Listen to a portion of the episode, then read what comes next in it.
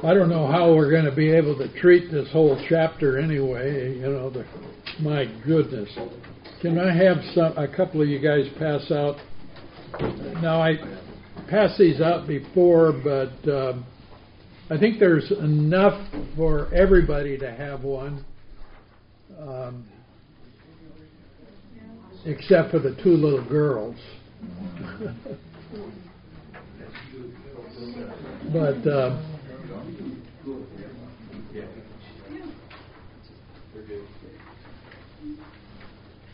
did everybody get one? Almost. Dave's got a few more left. Anyone else? Programs. You got one more left? I do. Okay. Let's take a look. Anybody need one? Everybody got one? Okay. We are in chapter six, and it comes in the last section. There's three sections to the to the book of uh, Galatians. Uh, the apology, um, which is basically biographical. It's a vindication of the gospel. Then the argument itself in chapters three and four, which is the exposition of the gospel, and it's basically theological in nature. It's a doctrinal arg- argument. And then we come to chapter five, which is an appeal. It's the, the ought of the gospel. Uh, It's the application of, of the uh, gospel. It's it's spiritual. It's practical exhortation. Uh, chapter five, the Spirit's fruit, and chapter six, Christ's law. So we're over in chapter six, and uh, one of the key theme, themes with regard to the law is winning back erring believers. And uh, that's where we start, right here in the sixth chapter. Uh, l- let me uh, share this with you to begin with. Um, there's a there was a great Bible teacher at uh, Dallas Theological Seminary. His name was Tom Constable. Uh, Greg, did you have Tom for any classes? Or no. Was he there when you were there? He was there. Okay. Uh, Tom Constable has done, he has, there's a website called sonic light dot com. And Tom has done a commentary on every book of the Bible. And they are, they are, they're top quality. And it's online, and you can look at it. Uh, it's free. Wonderful commentary. Tom, Tom writes this, and he says, Galatians, which in attacking Jewish legalism proclaims the true freedom based on Christ, consequently contains more exhortation, admonition, summons to obey the law of Christ than any other le- letter. Okay, exhortations, admonitions, and summons to obey the law of Christ. Where would you think we would find that? What section of the three sections of the epistle? The third section, right. Uh, so uh, it contains more exhortation, admonition, and summons to obey the law of Christ than any other letter, and to quite a remarkable degree. A third of the whole letter is devoted to this. Now, it starts out, and we might as well pass these out now. I've, I've taken the sixth chapter here and um, uh, laid it out in a, and marked it up in a, uh, when you get your copy, take a look at it, and um, see if you can figure out how I've marked this up.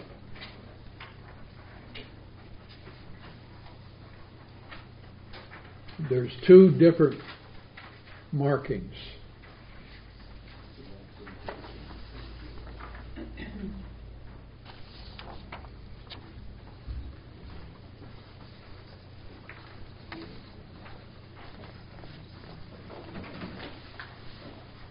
Anybody figure out what the blue markings mean? Action. What's that? Action. What, uh, yep. It, it, their action sure is involved. Works. Pardon? Works. Yep, works. Specifically, what kind of action?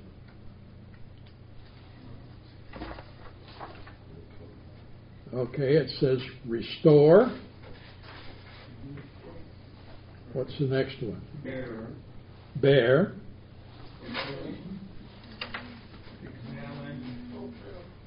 So what are these?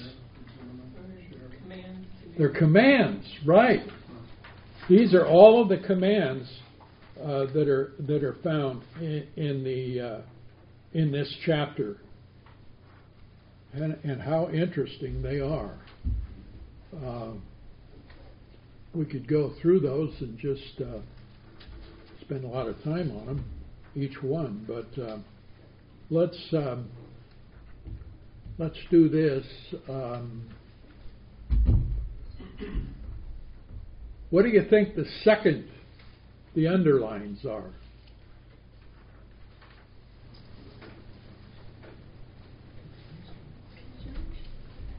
Logical conjunctions. Yeah, okay. What do you call those?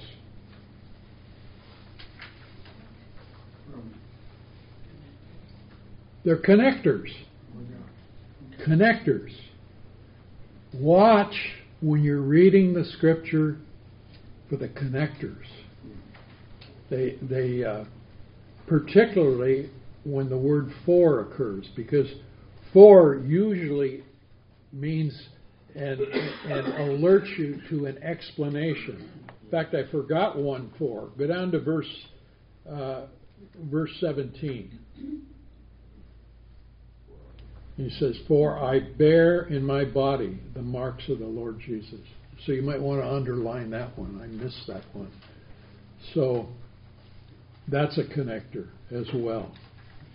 Uh, The connectors are are important. So what's the first command in this chapter? Restore. Restore. Brethren, if a man is overtaken in any trespass, you who are spiritual, restore such a one in a spirit of gentleness, considering yourself, lest you also be tempted. Okay, now what was the trespass of, what is the trespass that he's talking about here? Just any general kind of trespass?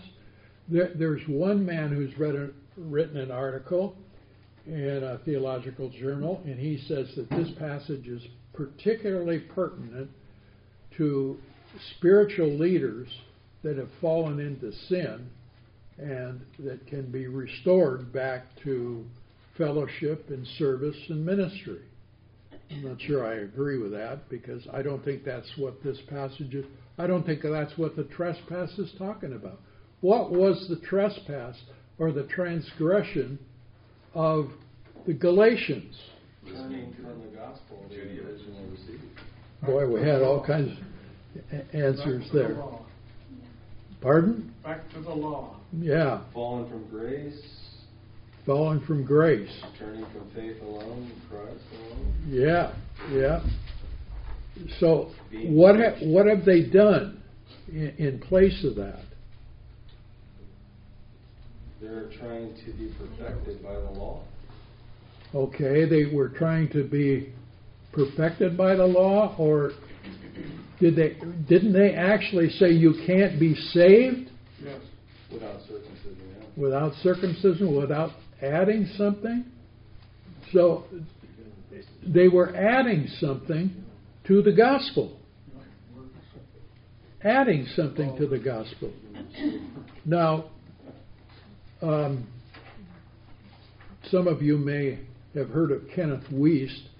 Uh, Wuest uh, writes this, and he says, "The Galatian saints who have not been enticed away from grace by the wiles of the Judaizers, and who therefore are still living spirit-controlled lives, are exhorted to restore their brethren who have been led astray back to the life under grace." So they, they, that was the Galatian transgression. They were adding something to the gospel. It was some fork, form of what? Works. Works.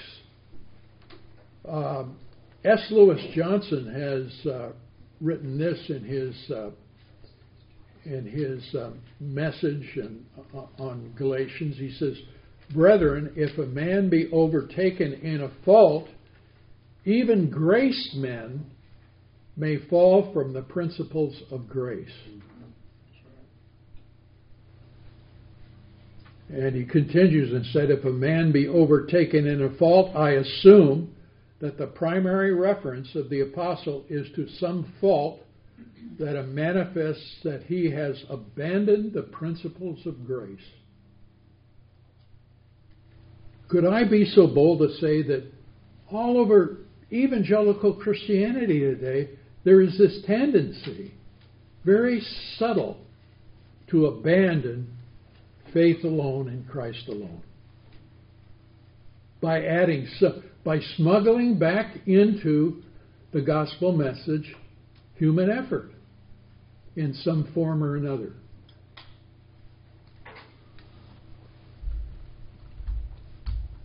In a um, at a national conference of the Evangelical Theological Society, a paper was read entitled "Faith According to the Apostle James." And in this paper, the author refers to faith with modifiers in the following ways: counterfeit faith, authentic faith, spurious faith, imitation faith, nominal faith, passive faith, sluggish faith, intellectual faith, sensual faith, dead faith, traditional faith, demon faith, heart faith, spiritual faith, vital faith, transforming faith, personal faith, orthodox faith, actual faith, real faith, obedient faith, saving faith, efficacious faith. All of those things. What are all of those things? They're some form of works. They are some form of works.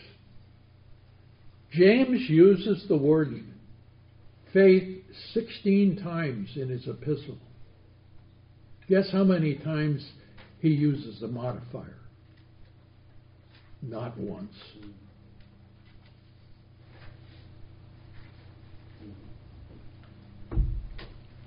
I'm not going to tell you who wrote that paper, but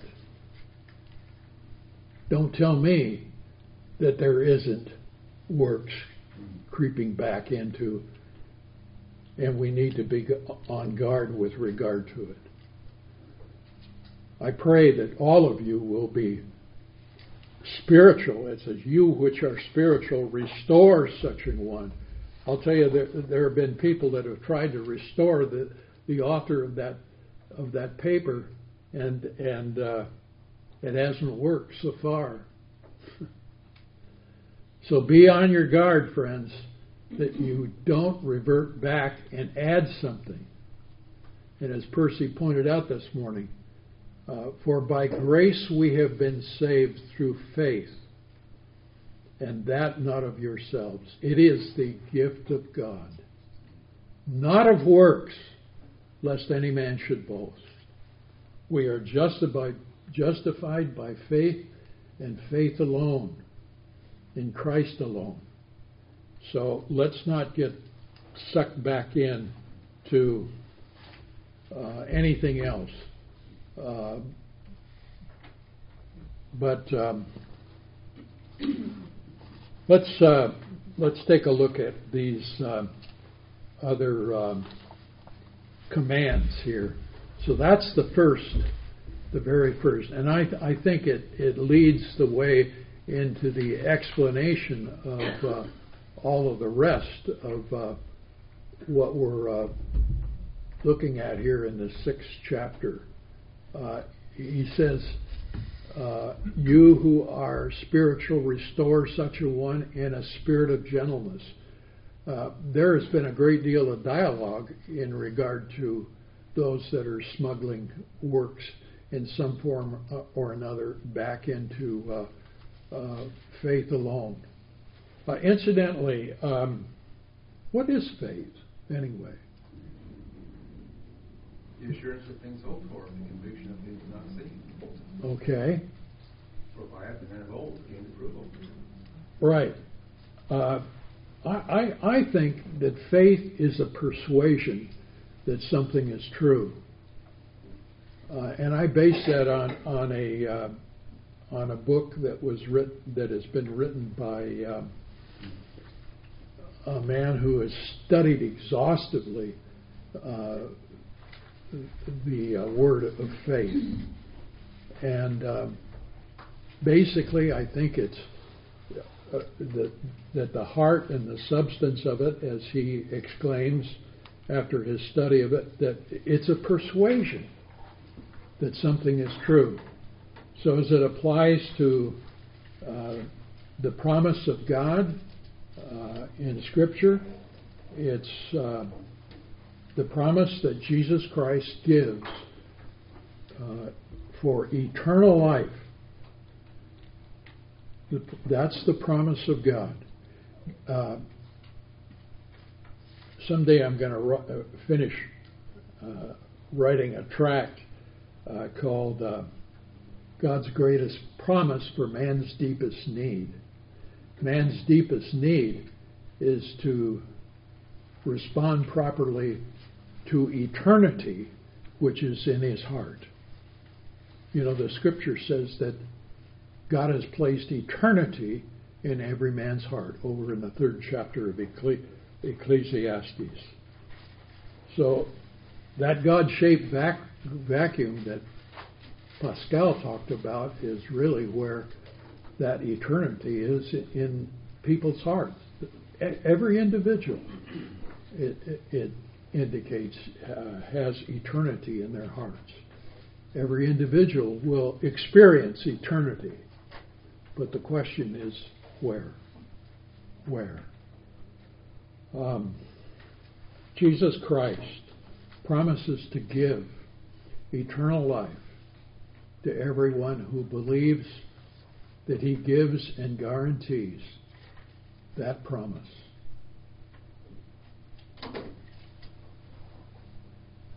That's the substance, as I see it, of what is involved in faith. Believing that promise. He says, also, considering yourself lest you also be tempted.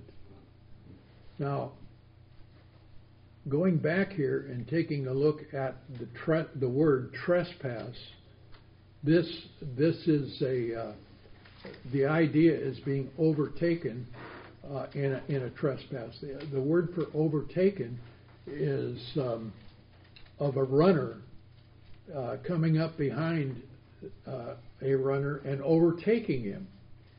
And um, so it's it's being overtaken by by someone else, and that that uh, is what can easily take place um, if we stick to the word and uh, don't try to qualify it or um, read things into it, or advance things upon it, but take it at, at face value for what it says. Even though it may be shocking and difficult, at times to take it that way and to be consistent in regard to what we find.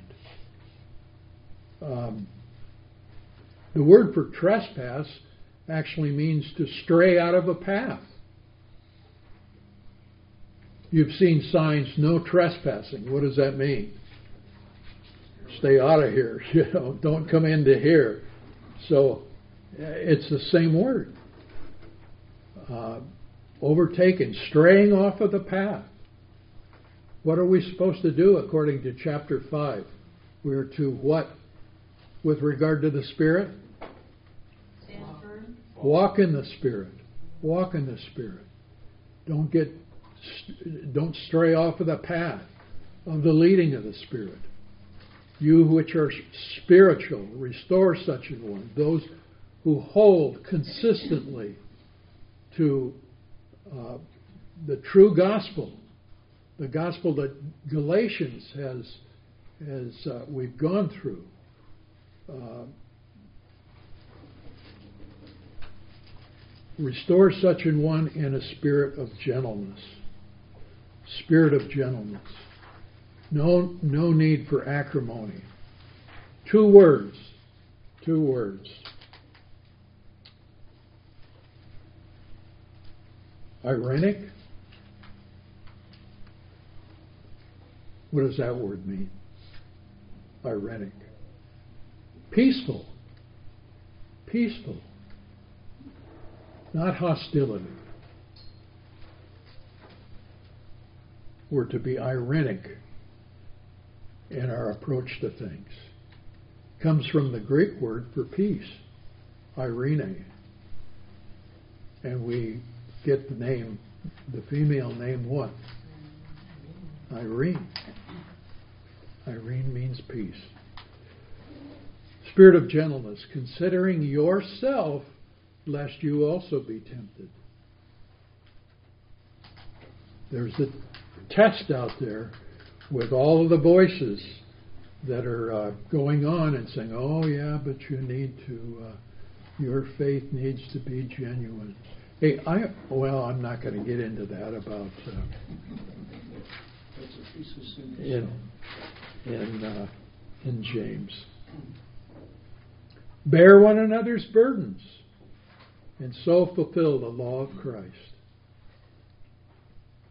Have you ever looked at the different laws uh, in Scripture? The law of Christ, the law of the Spirit of life in Christ Jesus, uh, the different laws.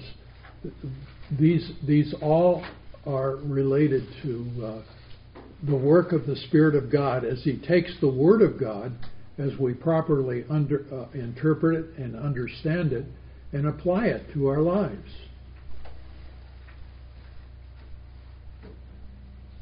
Bear one another's burdens and so fulfill the law of Christ. So we need to be concerned about the burdens of other people, of others. Uh, and, and who is this related to? Bear one another's burdens.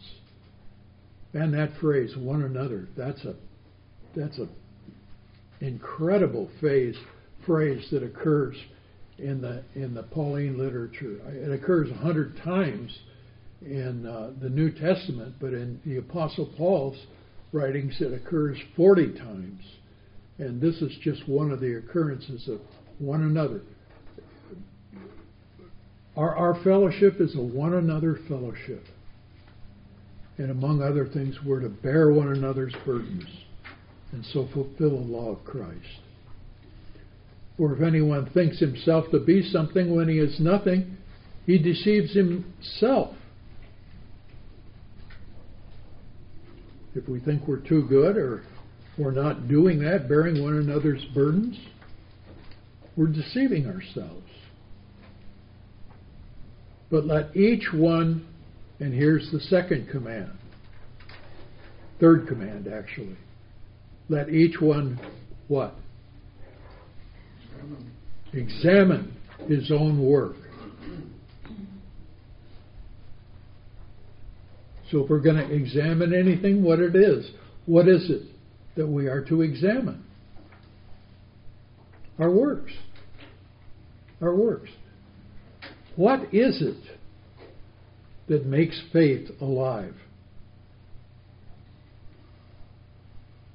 It's works. Over in James, you can write this down. As the body without the spirit is what? So faith without works is dead. So what is it that animates and makes faith alive? Works. And it's possible, I believe, for a believer to have a dead faith without works. So examine his own work. Examine our works. What are we doing? Then he will have rejoicing in himself alone and not in another. We won't need the and plaudits and the encouragement and the and the, the glad hand and the pat on the back and and uh, whatever else it may take. We'll have it on our own. What what are we doing? What are our works? For each one shall bear his own load. So that explains what's go, what the rejoicing will have the rejoicing. So we need to be concerned about bearing others' burdens, but being preoccupied, not preoccupied with our own, our own. Let him, now, I'll, I'll be quite frank with you, there, there's things in this chapter that I really don't understand. And verse six is one of them. It says, let him who is taught in the word share in all good things with him who teaches. And the only thing I, uh, I've read two opinions on this, and one is that, uh, one opinion is that this opens the door or gives the opportunity for uh, a, uh, a paid spiritual leadership or uh, of some sort, and on the surface it appears to teach teach that. However, I, I also read an opinion by a, a Baptist scholar, great Baptist scholar, who said no, it doesn't refer to that. And so um, anyway, it's there, let him who is taught in the word share in all good things with him who teaches. So um,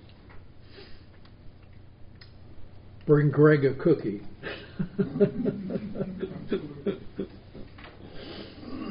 Or a book or uh, something. And uh, anyway, if you think it, of it that way. Do not be deceived. God is not mocked.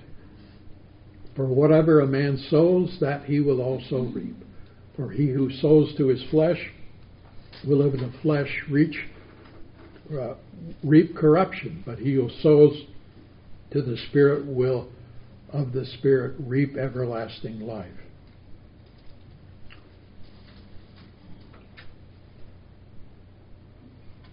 What a warning. What a warning. To keep on the straight and the narrow and walking in the Spirit. And let us not grow weary. Another command.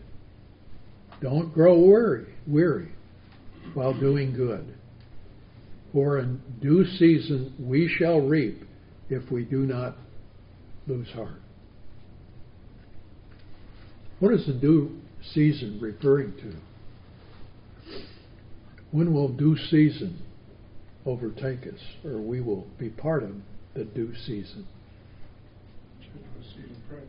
Pardon? Judgment seat of Christ. That's right. The judgment seat of Christ. For in due season we shall reap.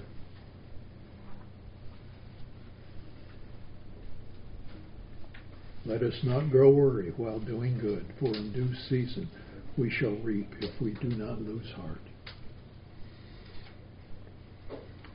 I'm thinking of uh, this verse uh, over in um, Second John. See if we can pull that up here real quick. Uh, Second John chapter two.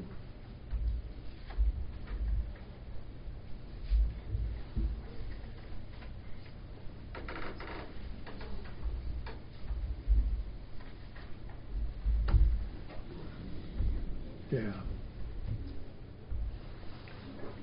And now I plead with you, lady, not as though I wrote a new commandment to you, but that which we have had from the beginning, that we love one another. This is the love according to his commandments. Now, wait a minute, this is not what I'm looking for.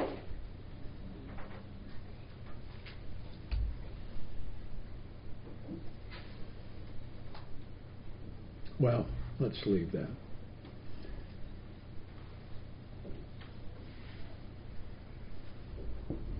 Okay. Let's come back to chapter six.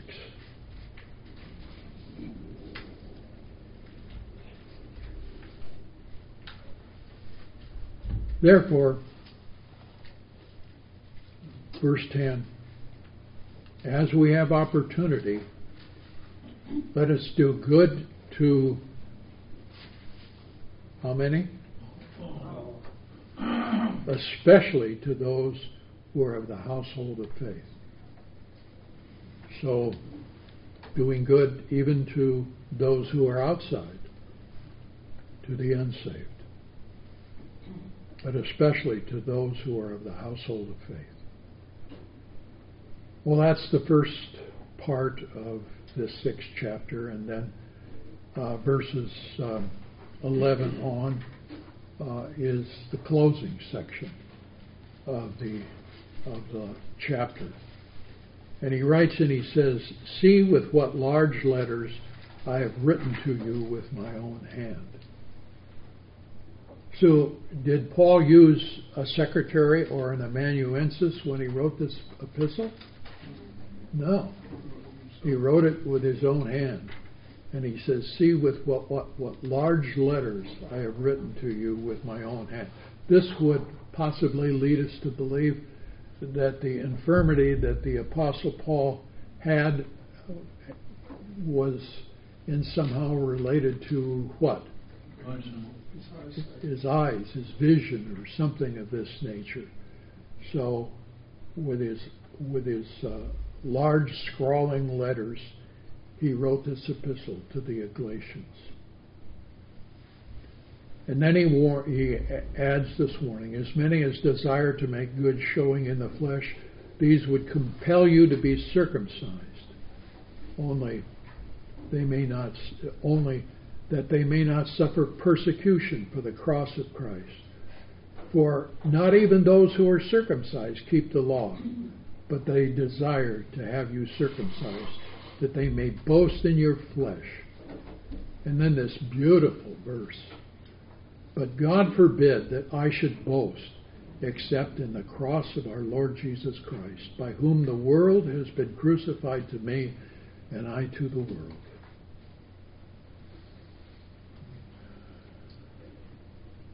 Many sermons have been preached on that passage of Scripture. For in Christ Jesus neither circumcision nor uncircumcision avails anything but a what? New creation. A new creation. And as many as walk according to this rule, peace and mercy be upon them and upon the Israel of God. Now that last phrase, the Israel of God, is uh, has been the, the subject of a great deal of controversy and questioning. Um, let me tell you that I, I do not think it refers uh, to the church. I think it refers to who? Israel. To believing Israel, the remnant, so to speak, in this church age. But now let no one trouble me, the last command. what is it that would trouble the apostle? Adding something to faith alone, in Christ alone. Adding something to the gospel. Adding something to grace. For by grace you have been saved through faith. For I bear in my body the marks of the Lord Jesus. Did he bear in his body the marks of the Lord Jesus? Yes. He sure did, didn't he? And he says, brethren, the grace of our Lord Jesus Christ be with your spirit.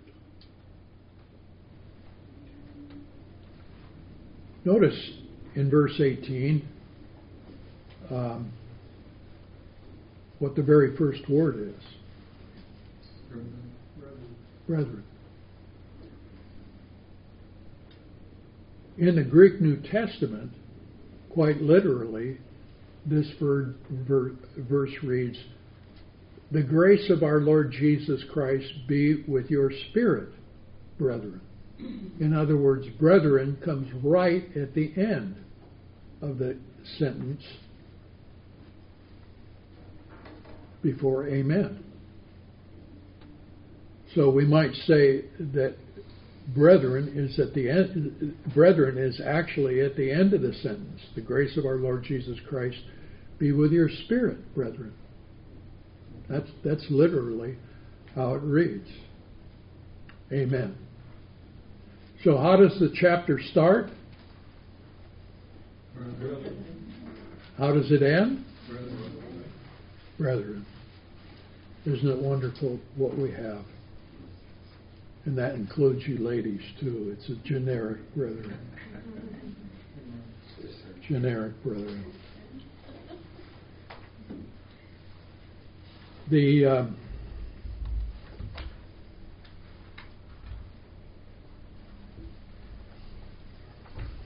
many years ago, uh, General William Booth, who was the founder of what? Salvation Army. Salvation Army was unable to attend one of their international meetings. And as they met, he sent them a one-word telegraphic piece of advice. And that one word was others. Others. Now, a commentator comment, commenting upon that reminds us of the fact that in one of the columns of uh, Charles Schulz, who was Charles Schulz? Peanuts. What comic strip? Peanuts. Peanuts. Charles Schulz. Lucy asks Charlie Brown, the inimicable Lucy, what are we here for? Or why are we here on the earth? Charlie Brown's aunt Brown answers, we're here to make others happy. And then Lucy, thinking for a little while, adds, well, why then are the others here?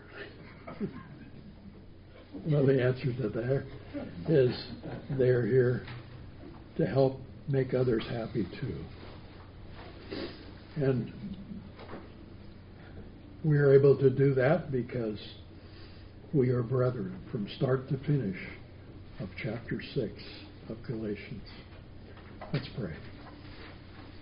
Lord, we thank you for what you have given to us. Help us to be on guard, to measure our efforts and works for the Lord Jesus Christ, created in Christ Jesus unto or for the purpose of good works. Help us to animate and make alive our faith by doing good works. These things we pray now and ask your blessing upon us as we move toward dismissal. In Jesus' name, amen. Amen. Well, thank you, Ken. It's interesting that... Um, oh, by the way, do you know what the punchline of the... Uh, of the prodigal son is? Think about this. And all that I have is yours. So which means that someday that younger son is going to be serving who? The older son. Interesting thought. Some, some scholars suggest that, you know, with the prodigal sons, it ended well for the younger son. Some suggest it did not end well for the older son because of the context. If the older son represented the Pharisees, what did the Pharisees ultimately do to Jesus Christ? They crucified him. Warren Wiersbe says that the great wickedness of legalism and legalistic thought creeping into the church is how it demonstrates or manifests itself in our treatment of others. Mm. Bearing one another's burdens versus, as Jesus told the Pharisees and the Levitical legalists, you lay burdens upon others that you're unwilling to care for yourself. So may God help us to bear one another's burdens this week as we conclude now with um, one of the most famous songs of all time, All Hail the Power of Jesus' Name. I always appreciated the fact that the writer here uh, was from England, and the song was sung before the Queen of England. And just prior to singing the song, she ordered the attendant to remove her crown and lay it down at on the floor in reference to the true King, Jesus Christ. All hail the power of Jesus' name, let angels pass.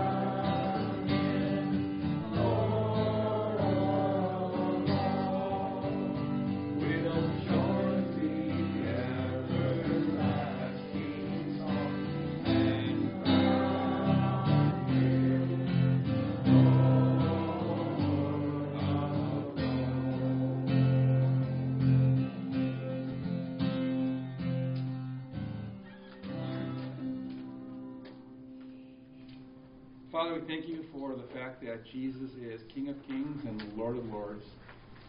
And Lord, we think of how your word says that therefore God highly exalted him, bestowed on him the name which is above every name, that at the name of Jesus every knee shall bow and every tongue confess that Jesus Christ is Lord, to the glory of God the Father.